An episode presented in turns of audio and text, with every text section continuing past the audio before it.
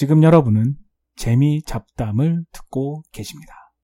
미국과 한국의 차이점 중에 하나를 또 얘기를 하자면 약속을 잡는 데 있는 것 같습니다. 한국에 있을 때는 즉흥적으로 많이 약속을 잡고 그리고 여행 계획을 세우거나 휴가 계획 그런 걸 세울 때 좀 즉흥적으로 하는 것 같아요. 길게 잡으면 한 달 후 계획 모르겠습니다. 지금 많이 바뀌어서 뭐 6개월 전에 계획을 세우고 1년 전에 계획을 세워서 돈을 모아서 가고 그런지는 잘 모르겠습니다만 저 같은 경우에는 제가 미국 온 지 15년 됐는데 15년 전 한국 같은 경우에는 장기적으로 오래 계획을 세우지 않았어요. 그리고 특히 직장에서나 그 번개라는 말이 있잖아요. 번개라는 말도 있듯이 갑자기 그냥 즉흥적으로 만나서 뭐 술 한잔 하고 영화도 보고 그런 경우가 많았는데 미국에서 와가지고 틀린 게 그거더라고요. 제가 한 가지 예를 들자면 제가 이제 취직을 했어요. 거기에는 젊은 친구들이 꽤 많은 회사였어요. 그리고 저도 그때 미혼이었고 그리고 딴 친구들도 미혼이었고 그리고 회사 끝나면 뭐 특별히 미혼이니까 뭐 애기도 없고 그냥 특별히 뭐 보통 계획이 없죠. 그래서 처음에 이제 회사를 다니다가 이제 그런 분위기를 좀 알고 아 얘네들은 뭐 집에 가서 뭐할 것도 없는 것 같고 그리고 좀 친해지기도 했고 그래서 그날 따라 또 좀 맥주도 땡기고 그래가지고 한 친구한테 가서 이렇게 얘기를 했죠. 야 오늘 끝나고 뭐 맥주 한잔 하는 거 어떠냐 했더니 그 친구가 물어보더라고요. 뭐라고? 오늘 저녁에?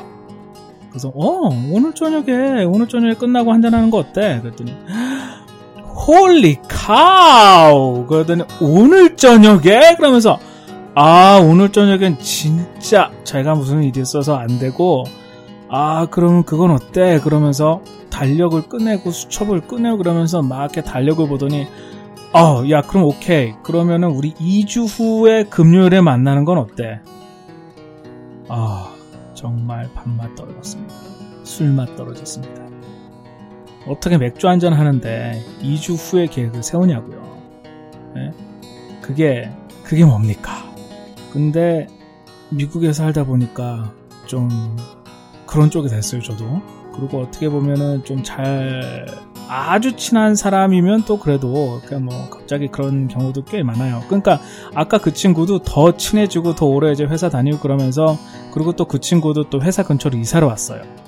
그러면서 이제 그 친구들도 이제 나중에는 야한잔 어때? 그럼 뭐 가가지고 한 잔 하고 이제 뭐 그랬는데 특히 뭐 그렇게 썩 그렇게 친하지 않은 친구거나 그리고 어떤 회사 동료나 그런 좀, 아, 좀 공식적인 관계인 그런 사람들 사이에서는 야, 갑자기 뭐 오늘 밤 만나지. 아니면 뭐, 그러면은 실례기도 하고, 저도 누군가 한테 그런 제안을 받으면 갑자기 뭐, 야, 오늘 밤 뭐 어때? 그러면은, 아, 괜히 오늘 뭐가 약속이 없어도, 아, 저 사람이 좀 나한테 신뢰를 저지르는 것 같은 그런 느낌을 좀 받아요.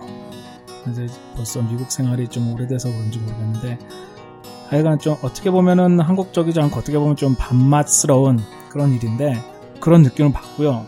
어, 요즘 이제 회사에서 직장에서 뭐 회식 얘기를 하자면 물론 회식 같은 건 거의 안 하고요. 그리고 하게 되면은 한 한 달 전 정도에서 약속을 잡죠. 이게 회사에 어떻게 보면은 같은 부서 전체 메일을 보내가지고 야, 우리 뭐 언제 보통 목요일 날 많이 잡습니다.